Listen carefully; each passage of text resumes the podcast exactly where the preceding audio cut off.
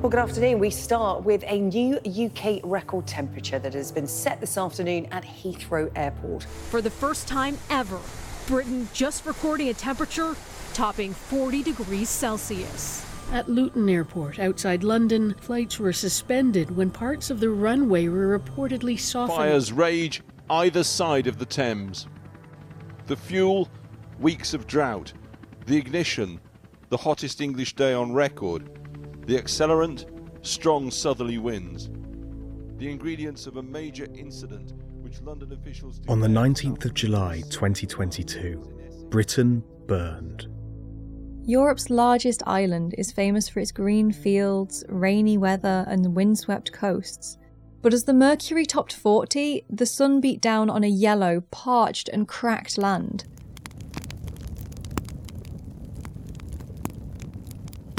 The country felt like a different world. Some people fled to the beach, some stayed indoors, but with just 3% of homes fitted with air conditioning. The lucky ones were workers in air conditioned offices. The really astute ones found themselves among the trees. The US Department of Energy says that shading and evapotranspiration, which is the process by which a plant actively moves and releases water vapour, from trees can reduce surrounding air temperatures as much as 3.3 degrees C. And because cool air settles near the ground, air temperatures directly under trees can be as much as 13 degrees cooler than air temperatures above nearby asphalt. It's good news then that the UK government has invested 44.2 million in planting trees this year. This amounts to 2,300 hectares or 3,220 football pitches of trees. The government wants to triple tree planting rates this parliament as part of its net zero ambitions. And this round of planting will sequester 600,000 tonnes of carbon by 2050. But trees are good to have for a lot of reasons. The Department for Environment, Food and Rural Affairs said the investment will create larger, well designed, and more diverse woodlands, which will be more resilient to climate change as well as to natural hazards such as wildfires and storms. Helping us to adapt to a warmer world. In January last year, we released an episode on tree planting in the UK, episode number 88 Engineering Trees. In the spirit of a newfound appreciation for shade, and as we all enjoy the cooler temperatures at the end of summer, we're bringing it to you again. This episode is best enjoyed under a canopy of green.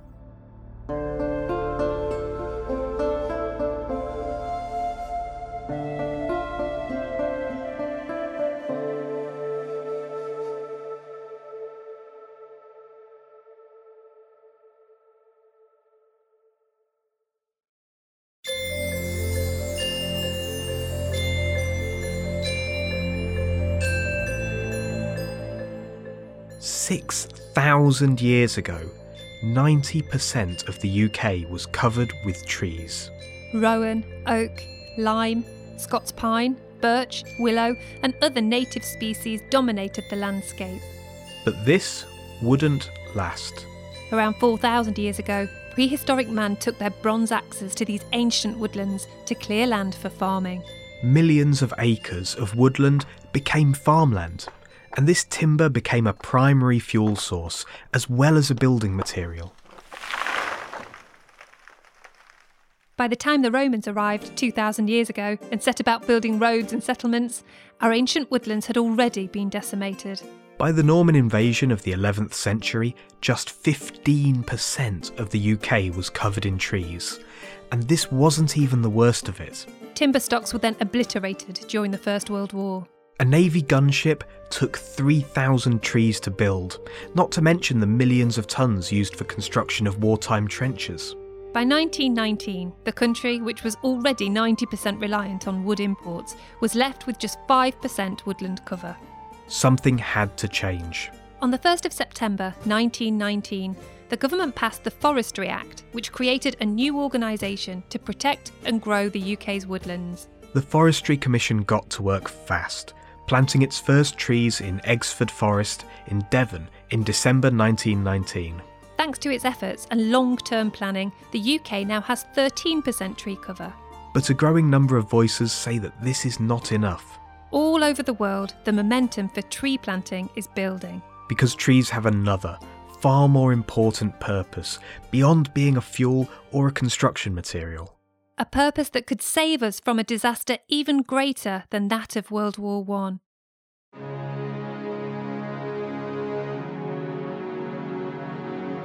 Welcome to Engineering Matters. I'm Bernadette Ballantyne.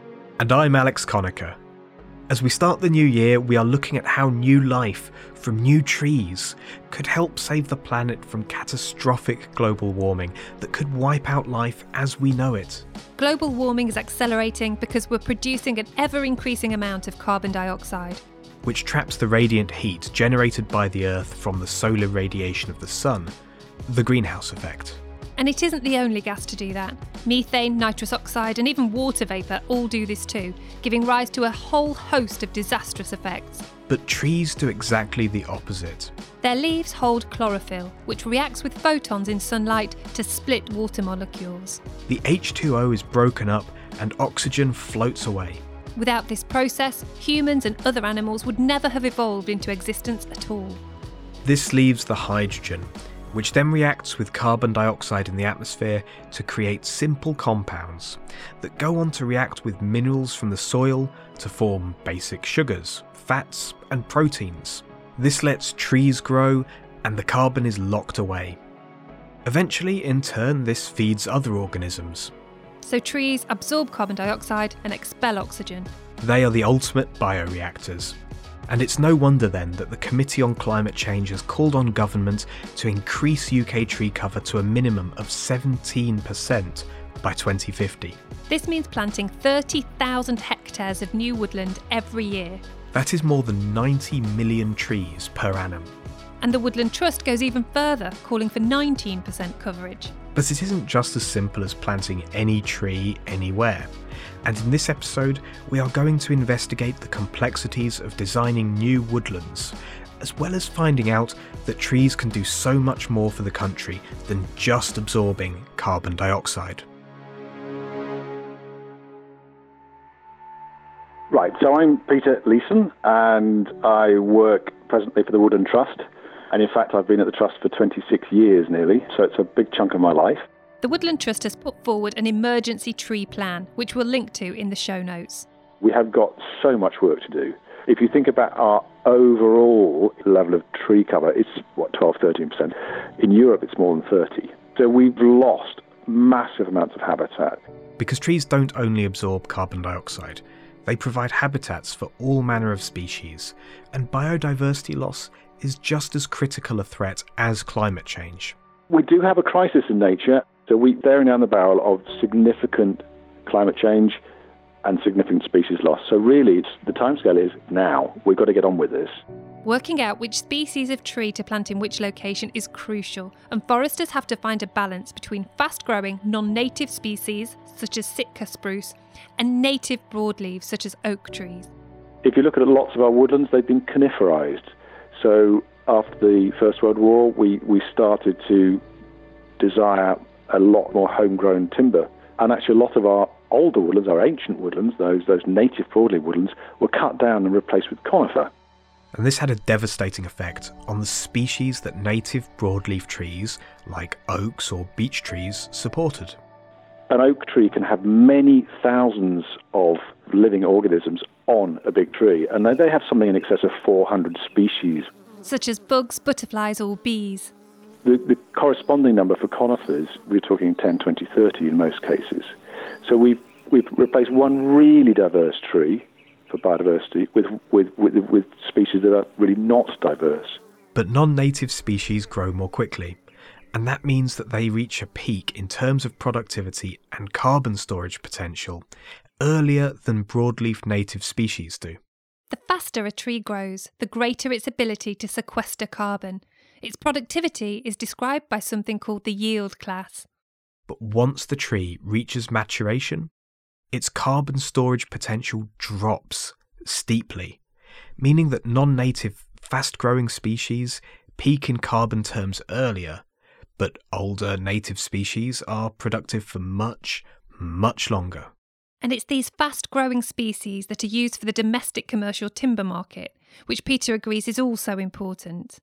We would want to see a balance which certainly has a, a great deal of, of native broadleaves within it. And I think you can mediate between those two extremes by doing good forest design uh, and getting things in the right places. Because trees have so much more to offer than just carbon storage and habitat creation. Trees do some remarkable things in, in our landscapes. So maybe along watercourses, you would you would really want to have your native species.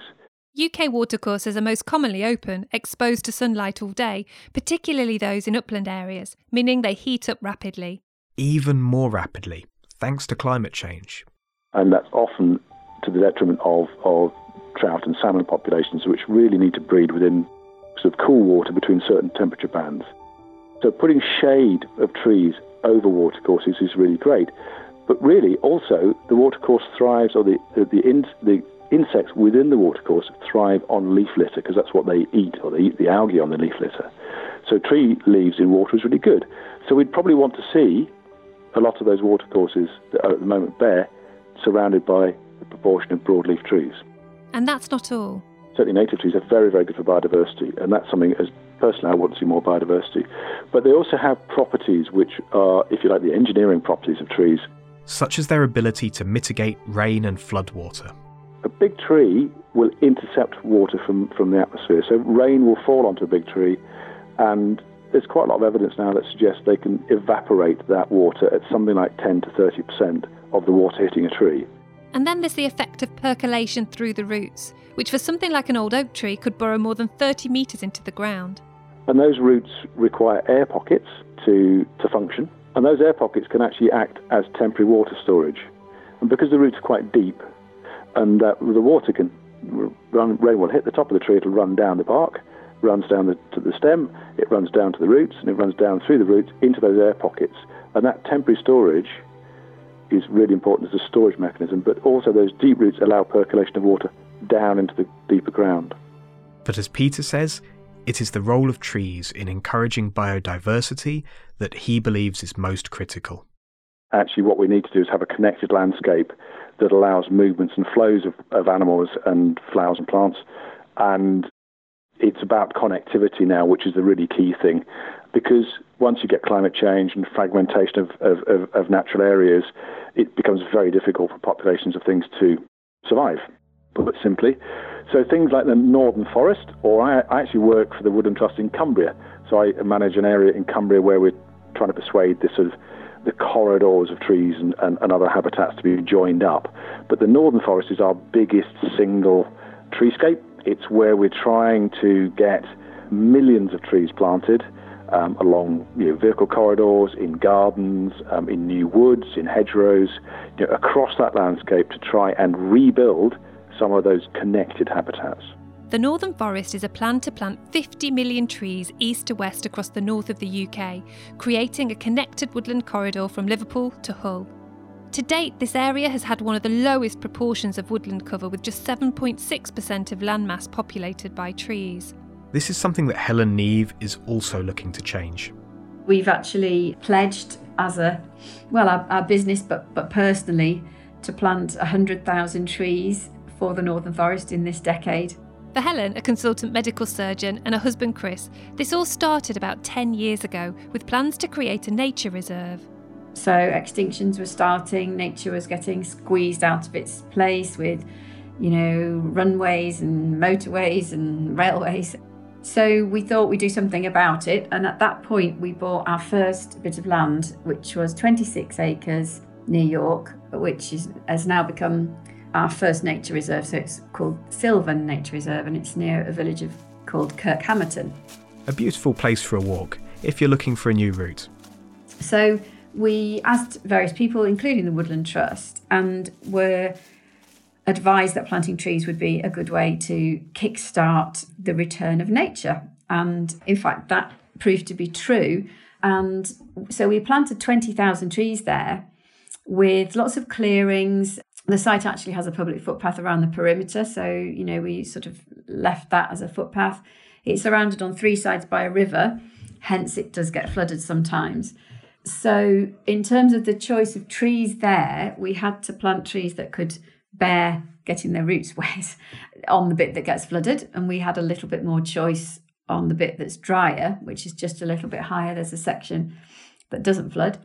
So we, we planted all these trees and they took off really, really well because of the moist, fertile soil. Importantly, Helen chose the right trees for the location, advised by a very wise man from the Woodland Trust. Well, Pete, yeah, Pete Leeson, he he was actually our Woodland Trust advisor for that planting. Pete suggested a range of appropriate native tree species for this fertile, moist environment. So, yeah, so willows, there's various types of willows, and they're really good when they're wet. And alders, you naturally find them by streams and ponds. And a few other, there's a few other types. I think birch aren't so bad next to, to water as well. The trees grew incredibly well. Oh, after about five years, well, the Woodland Trust came to sort of have a look at it and uh, said it looked like a 10 year old woodland. You know, the trees had grown so well. But the remarkable thing was that the biodiversity just literally exploded with all these trees. So as you plant, you know, the trees start to have their flowers and their fruits, then insects will come, birds will come to eat on the fruits and eat the insects. Um, and you really get a whole ecosystem just arrives. So we were so impressed and heartened by this that we decided to do it again, but bigger. By this time, Helen was becoming increasingly aware of another problem that she wanted to act on the problem of climate change. So, with their next investment, they began investigating carbon content of trees and launched a new eco friendly business called Make It Wild, which does tree dedications, carbon offsetting through tree planting, and sells nature related gift items. And there's a, an accepted calculation that um, a typical tree, which we take to be averaged out we we plant about 23 different species and I, can probably remember about half of them off the top of my head. So of a typical tree will sequester one ton of carbon elemental carbon over its typical lifetime of 40 years. And just by chemistry that equates to 3.67 tons of carbon dioxide. Yeah over 40 years. So but we will never cut the trees down, so we expect most of them to live much longer than that. The native species that Helen plants can take 40 years or even longer to mature. And if this was plotted on a graph, we would see the peak carbon sequestration happening at a maturation point that might be 10, 20, even 30 years later than a non native species. And that gives rise to another issue for businesses and major organisations that are seeking to lower their carbon footprint. How to account for it. Maria Manidaki knows all about counting carbon. It's part of her job. She's a principal water investment planning advisor at Mott MacDonald, where she's also technical lead for achieving net zero. I have been uh, supporting the water sector in the UK with their net zero carbon roadmap to 2030. So they have made the commitment, water companies in England, to be a net zero industry by 2030. We are going to be doing an episode all about that very soon. Which involves tomatoes. So, part of the solution, of course, will be natural solutions and natural sequestration. And uh, more recently, water companies have made the commitment to plant 11 million trees in the UK, for example. 11 million trees would sequester over 40 million tonnes of CO2 over their lifetime. This is according to Helen's method. So the important thing to note here is that a tree, when you plant a tree, a young tree, it will obviously, as the tree grows, it will be storing more and more carbon over its life. Uh, but um, the sequestration, um, um, if you like, rate of a tree is like a bell curve. Uh, so that means there is a point in uh, some years to come where there is a maximum sequestration benefit, and then it is reducing basically as the tree ages. This point is exactly why forest management is so important. We could plant millions of trees today to reduce our carbon footprint by 2050, but at some point in the future, when they reach maturation, the rate of carbon absorption plummets. Trees have to be planted in rotation and properly looked after to ensure they grow properly, and then we maintain the rates of sequestration over time.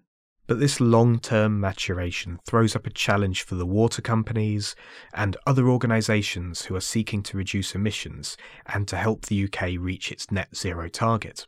So, on the one hand, um, organizations want to do the right thing and play their part in planting trees or whatever other natural sequestration options they want to implement now. But uh, the challenge is that the full benefit is not likely to be achieved in many years to come. So, how do you incentivize an organization, an individual, whatever that may be, to plant or do the right thing now even if the benefits will come in 30, 40 years' time. We need a new carbon accounting system because at the moment, no carbon sequestration benefits can be claimed until those benefits are realised. People realize from government to uh, infrastructure owners to land use owners that something needs to happen both in terms of understanding the science behind cap- uh, carbon sequestration, but also how does this work in practice. So, what are the accounting principles and what scale of market are we talking about?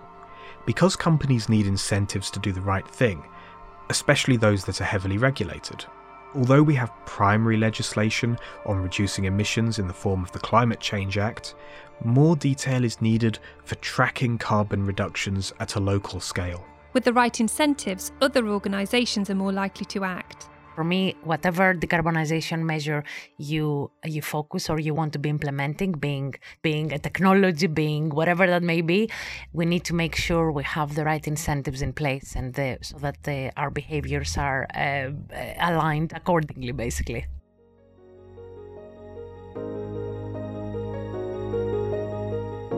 At a national scale, the Forestry Commission monitors the carbon sequestration value of woodlands that it manages.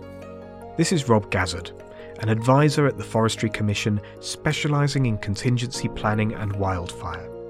So we, we actually have a figure that we can go to to say how much carbon uh, Forestry Commission land is actually containing. The latest Forestry Commission data estimates that the UK forests currently lock in 4 billion tonnes of carbon dioxide, and half of this is in Scotland. Rob points out that trees used in construction can continue to lock in carbon even after they've been felled.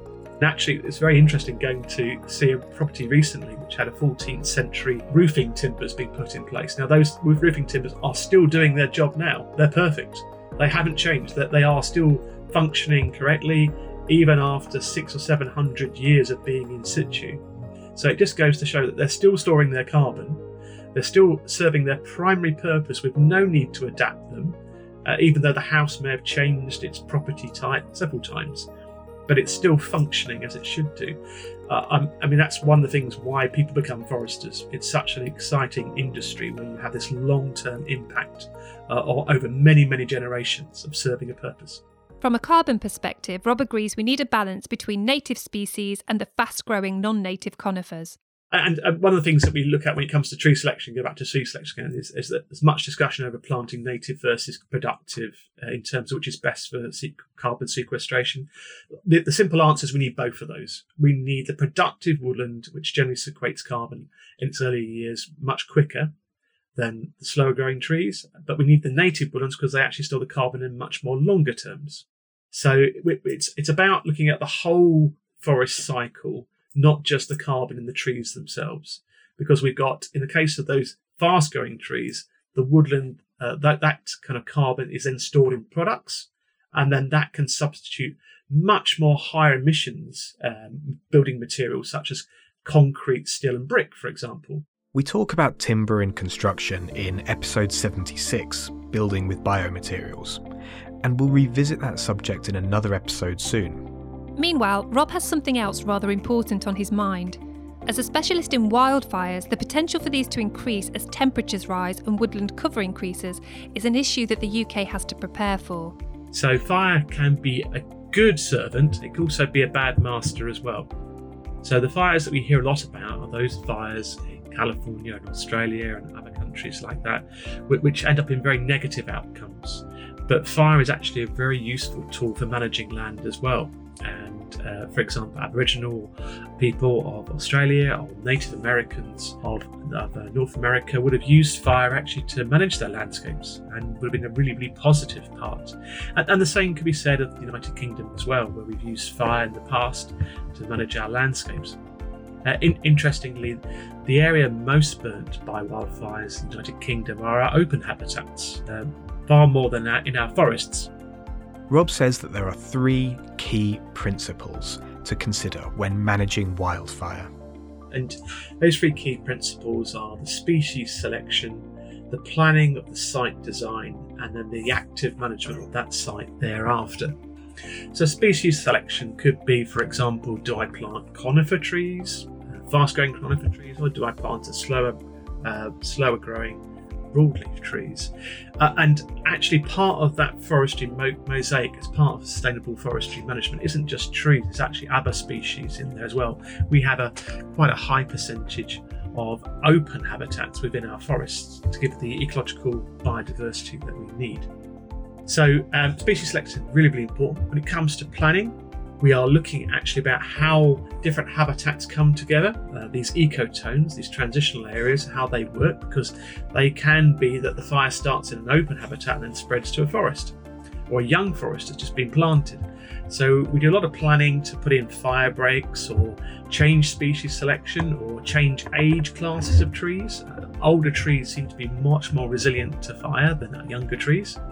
For every forest, a wildfire risk assessment is carried out, which then feeds into a wildfire management plan.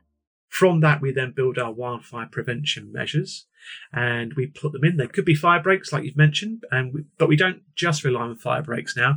We look at the different species to try and use the best assets of those species in fire prevention. We might plant, for example, broadleaf trees, oak trees, or sweet chestnut trees if the site is suitable. They have a, a lot less flammable than uh, other species, like uh, some types of conifer. So we use those actually as part of our ecological tools to reduce wildfire risk. Uh, we position them in certain positions, depending on the landscape, if it's going up a slope or down a slope. These are really important factors for us. So uh, if a slope uh, goes up 10%, we can see a doubling of speed of, of a fire. So that slope can be really critical about how we predict, how we plan for uh, wildfire prevention. Looking ahead, Rob and other experts from across the UK, led by Dr. Gareth Clay at the University of Manchester, are working on a new fire danger rating system.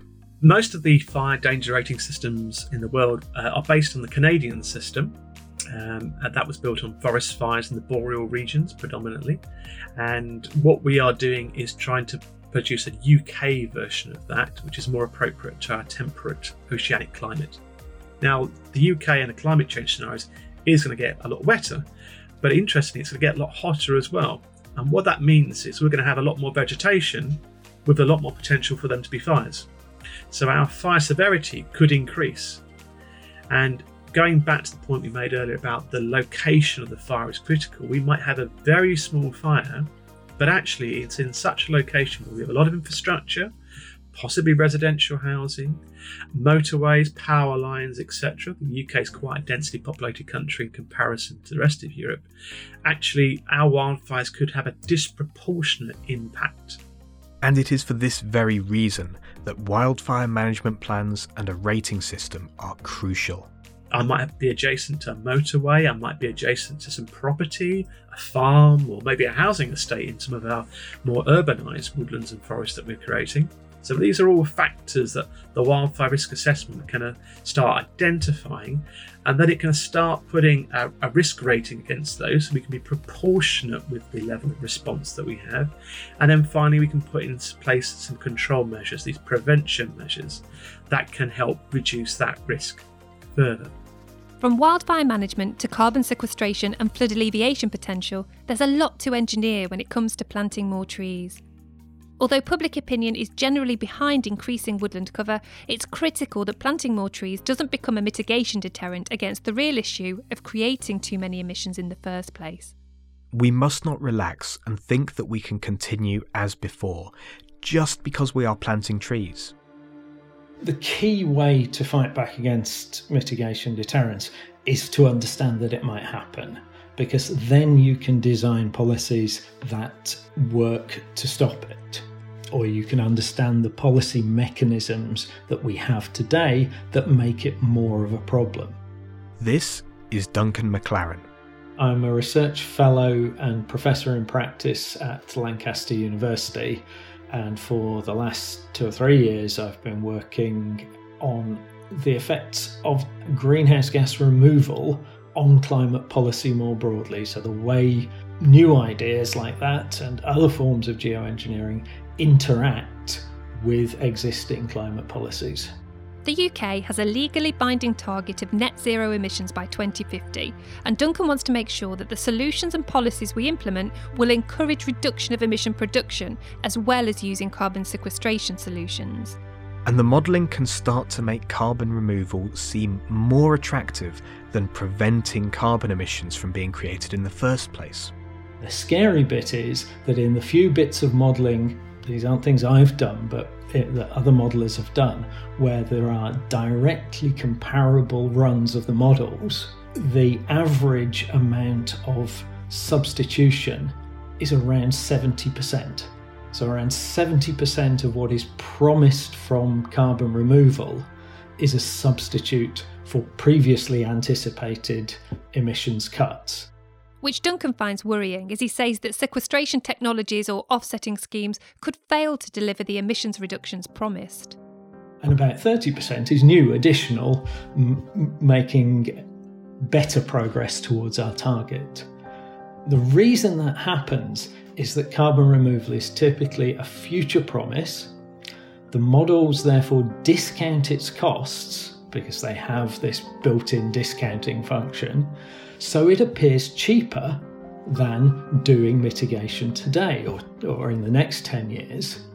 So, of course, you run the model, it will select to do that instead of doing mitigation. But if that then is in the background, one of these sort of systemic issues that governments are making policy on the basis of the carbon price indicated by the model, then that carbon price will stimulate less mitigation and will stimulate more waiting for carbon removal, which might not arise. Again, this is a bigger issue for another episode all about carbon sequestration, which the government has made clear it's going to pursue in its energy white paper that it published in December. But what does Duncan think about carbon sequestration using trees? If we incentivize tree planting, as so often has been suggested by offsets, then we run into this problem that we are guaranteeing the emissions that are happening because someone's buying an offset and putting that up against a non guaranteed and uncertain carbon sink from a tree.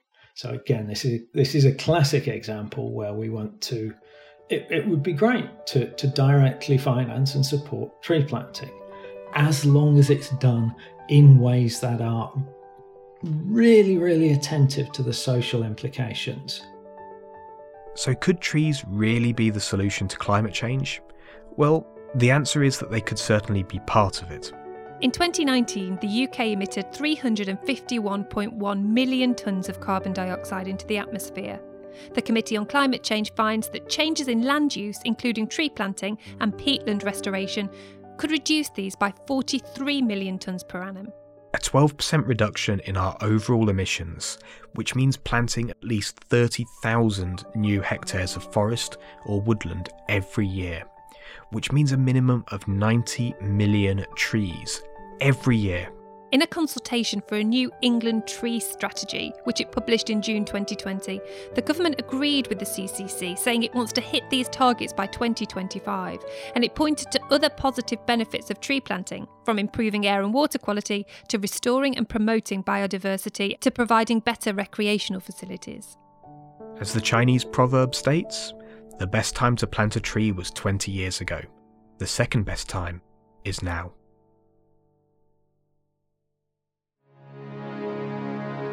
Engineering Matters is a production of Reby Media. Our producers are Alex Conacher, Bernadette Ballantyne, Ross McPherson, Rian Owen, and Tim Sheehan. This episode was written and hosted by Bernadette Ballantyne, co hosted and edited by me, Alex Conacher, sound engineering by Ross McPherson, series supervision by John Young, and our own non native species transplanted to a new land is Rory Harris. Special thanks to Dan McIntyre of McIntyre Trees, who gave us access to his considerable tree library. We promise to return those books very soon, Dan. And to our guests from the Woodland Trust, Make It Wild, Mott MacDonald, and the Forestry Commission. Engineering Matters can be found on all podcast apps and on our website, engineeringmatters.reby.media, where you can also sign up to our newsletter and read long summary articles of our episodes.